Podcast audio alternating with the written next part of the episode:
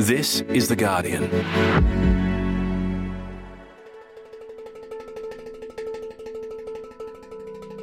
I'm Gabrielle Jackson, coming to you from Gadigal land, and this is the full story.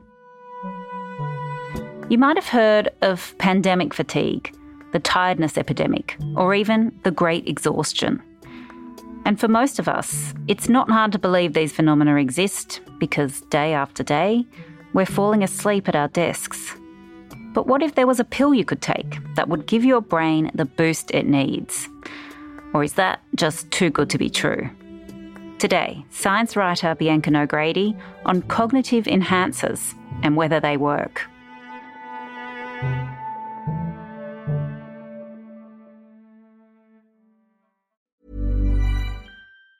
Tired of ads barging into your favorite news podcasts? Good news. Ad-free listening is available on Amazon Music for all the music plus top podcasts included with your Prime membership. Stay up to date on everything newsworthy by downloading the Amazon Music app for free or go to amazon.com slash news ad free. That's amazon.com slash news ad free to catch up on the latest episodes without the ads. Finding your perfect home was hard, but thanks to Burrow, furnishing it has never been easier. Burrow's easy to assemble modular sofas and sectionals are made from premium, durable materials, including stain and scratch resistant fabrics. So they're not just comfortable and stylish, they're built to last. Plus, every single Burrow order ships free right to your door. Right now, get 15% off your first order at burrow.com slash ACAST. That's 15% off at burrow.com slash ACAST.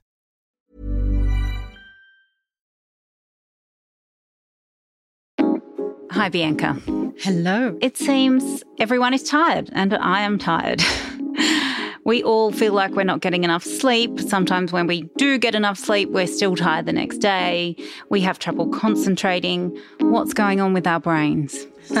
life. Life is going on with our brains. Bianca Nogrady is a freelance science journalist and a regular contributor to Guardian Australia. It's also, you know, we're in year four or is it five? I've lost track of a global pandemic, you know, the, the sort of century defining incident. It's, you know, period of great political turmoil, global geopolitical crises. And then we have a cost of living crisis. We have so many things that are competing for our attention, that are competing for our emotions, that are causing stress and anxiety. You know, there's so much pressure to to do more, to work harder, to work longer hours, to do so much more for your kids if you have them, your parents, and that's just exhausting. I think I, I I think anybody who isn't exhausted is either on some really good drugs or is lying. Speaking of good drugs, brain supplements have entered the market amid this kind of mental health and tiredness epidemic. What is a brain supplement? So essentially, this is a market for over the counter products. So that can be everything from a drink or a supplement or a powder, or it does also include prescription products. And they're brain boosters or nootropics. And nootropics, the word actually, its origins are in Greek, which is new as in the mind, and tropic as in turnover, as in, I guess, activity. And the idea is that it's a way of increasing your cognitive abilities, increasing your focus, improving your quality of sleep, reducing anxiety, just generally helping to combat that exhaustion and tiredness and anxiety that comes from living in the world that we live in. So it's it's a very simple idea, but it's worth literally billions and billions of dollars as a market because everybody wants a solution. We want to not feel like this. And it would be really great if we could do it in an easy way, like having a supplement or a drink. It would be. Does it work? Not really. like, I don't know you were going to say that.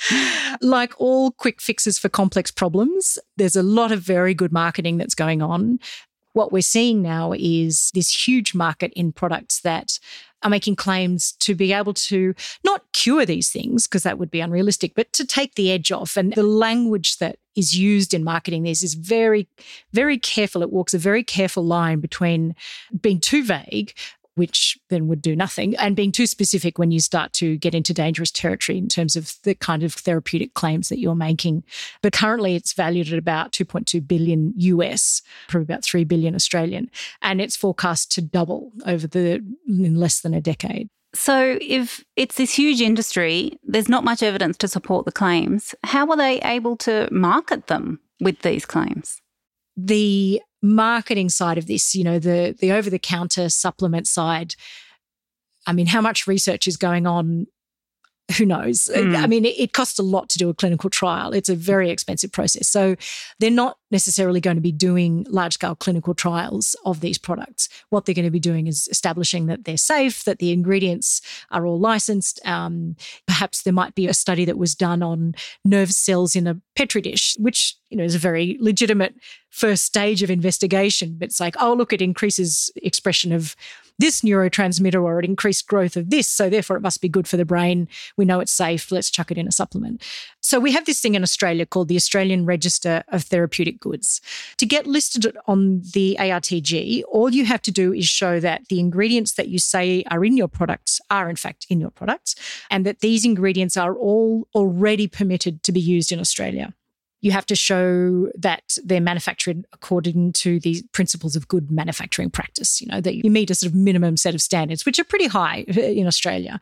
And you can make a certain type of health claim, but they've got to fit within what are called low level indications. So these are fairly non specific. So you can say things like this will help mind relaxation, it will enhance brain health, it will increase your cognitive performance or reduce cognitive fatigue. So those are general enough that you can make those claims in Australia. Whereas if you're making specific claims, then you actually have to prove those claims. You have to do clinical trials, you have to go through an exhaustive process.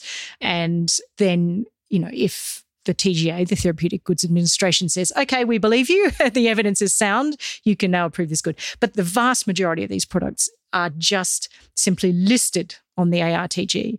So they can make these claims and they don't have to prove them. That's really what it comes down to. They can pretty much say anything and not have to provide clinical proof that it works. Now, you say there's not good data to support some of the claims, but you know, I don't know about you, but I drink coffee. That seems to genuinely help me. Is there anything in this market that has promise? Caffeine is a classic example of a nootropic. We're all very familiar with caffeine. I think most of us start the day with a brain boost. I mean, there is a huge list of all of these things, and they have some fantastical names. You know, there's Bacopa, there's Guarana. So there's a huge range of these, but the one that seems to be most interesting is called L-theanine, and this is an ingredient in green tea. L-theanine is interesting because, first of all, it's able to cross the blood brain barrier. So, essentially, the blood brain barrier refers to the lining of all of the blood cells that are in your brain, and that is very carefully tailored to only allow very small molecules into the brain because it's really essentially it's a it's a filter. And the aim is to keep out anything that might damage the brain, bigger molecules, viruses, bacteria, those sorts of things. Mm. And because only very small molecules get across it, that means it's keeping out anything that could potentially cause harm. But L-theanine does cross the blood-brain barrier, so it can get into the brain, which is a you know the first thing you want to overcome. And what seems to be interesting about L-theanine is it's an amino acid, and because it's found in green tea, which also contains caffeine, what it seems to do is it actually gives you the benefit of the caffeine, but it dampens down the jitteriness that you normally get from caffeine. But it also is associated with a feeling of alertness. And there's a lot of research looking at, for example, the benefits for sleep. But really, the main thing is that about 40 to 45 minutes after a cup of green tea, it does seem to give you a bit of focus, a bit of uh, a sense of alertness, perhaps. But again, like all of these things, it's in the active research phase. There's not really definitive evidence. There's just the suggestion that there might be benefit from it. We'll be right back after this.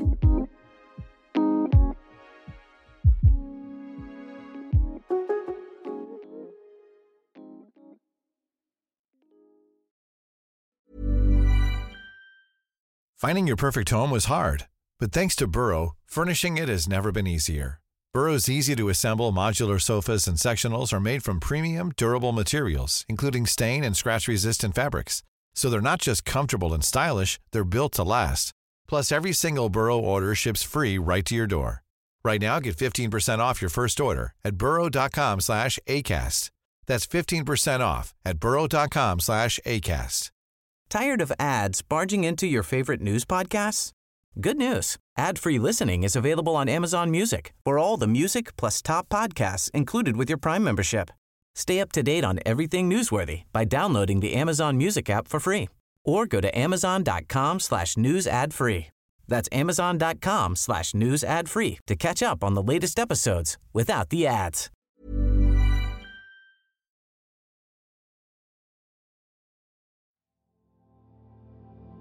What we're also thinking about when you're looking at nootropics is what's the potential for harm as well. Mm. And so with something like L-theanine in green tea, if you're having a cup of green tea, it's not going to really do you any harm. Do some of the other supplements that you've talked about have the potential to do harm? There are risks with nootropics. One of which is that we really don't understand what the long term effects are Mm.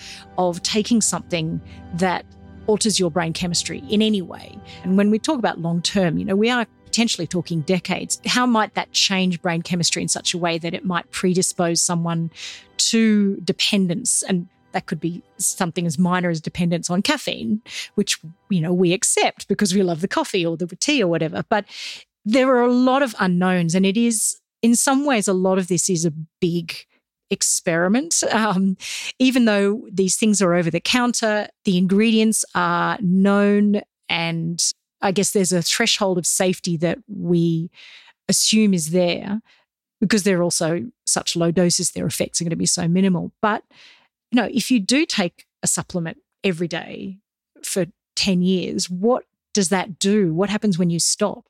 So the the issue here is I think also the unanswered questions about the longer term safety, given really there's so much we don't know about how the brain works. And now we're kind of seasoning it with a little bit of something to see what happens. But the other concern with anything neurotropics and brain boosters is particularly when you're dealing with young brains. So, young people whose brains are still developing. And we know that that process of development still continues until I think it's around the early 20s, 23, 24. Mm. So, any products that you take at that age and during that time, particularly if you start to lay in kind of regular use, we don't really know what that does long term.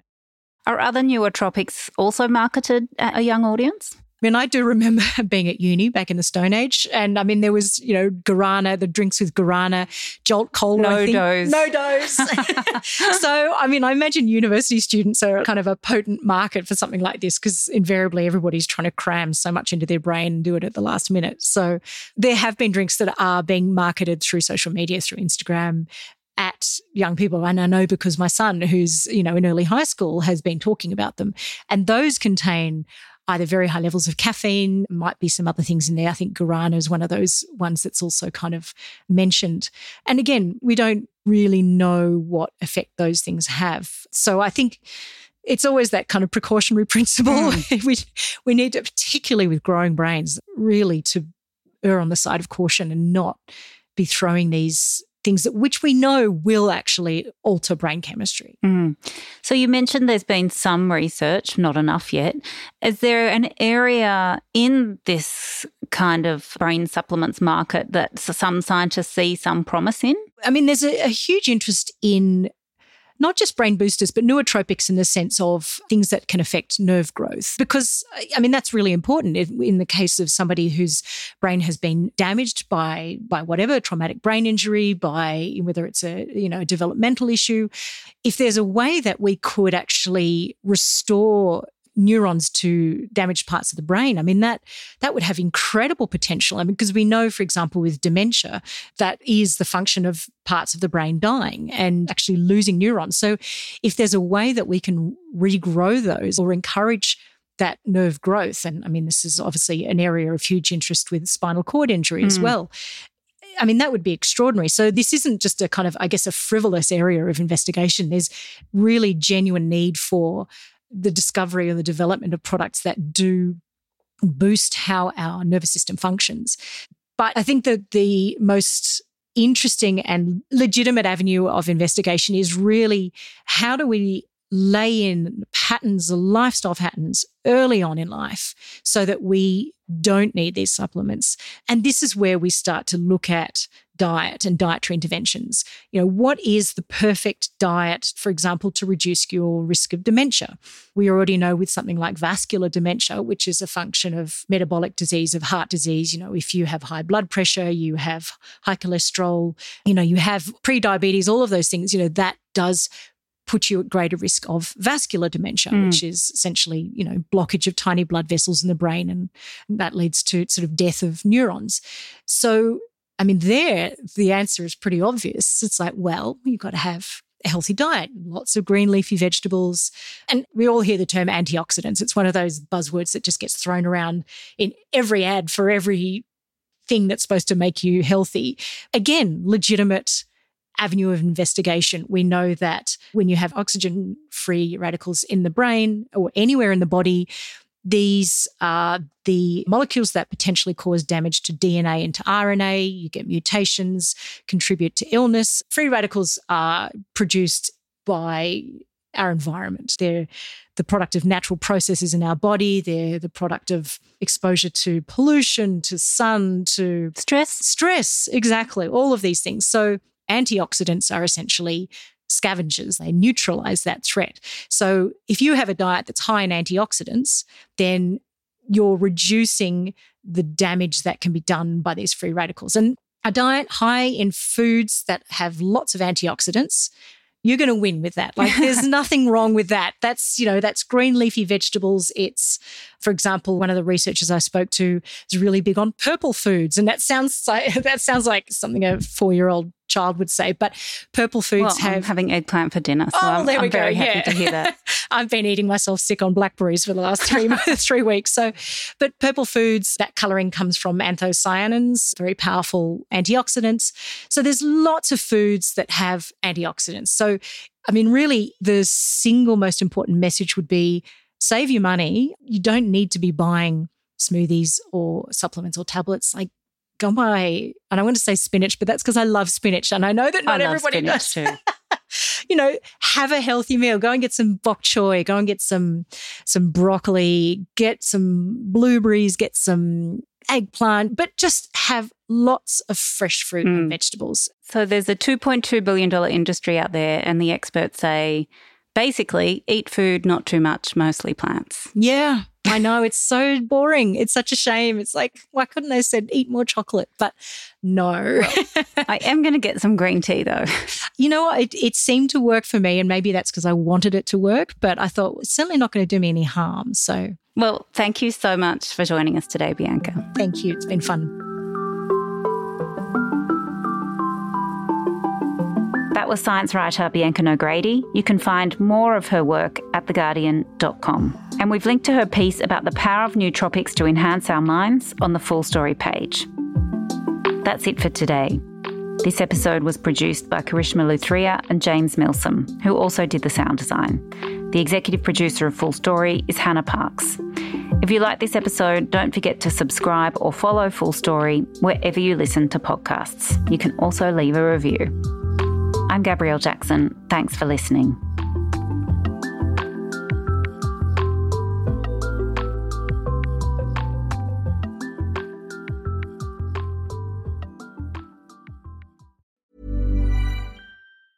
Tired of ads barging into your favorite news podcasts? Good news. Ad-free listening is available on Amazon Music. For all the music plus top podcasts included with your Prime membership. Stay up to date on everything newsworthy by downloading the Amazon Music app for free or go to amazon.com slash news ad free. That's amazon.com slash news ad free to catch up on the latest episodes without the ads. Hi, this is Bachelor Clues from Game of Roses, of course, and I want to talk about Club Med. Everybody knows Club Med has been the pioneer of the all inclusive resort since 1950, with almost 70 resorts worldwide, ranging from beachside destinations in the Caribbean and Mexico to exotic locations like the Maldives and Morocco, or even the mountain destinations like Japan and the European Alps. Dine on delicious gourmet cuisine, enjoy more than 20 activities, and make memories with your family. For more information, visit clubmed.us or call 1 800 Club Med or your travel advisor.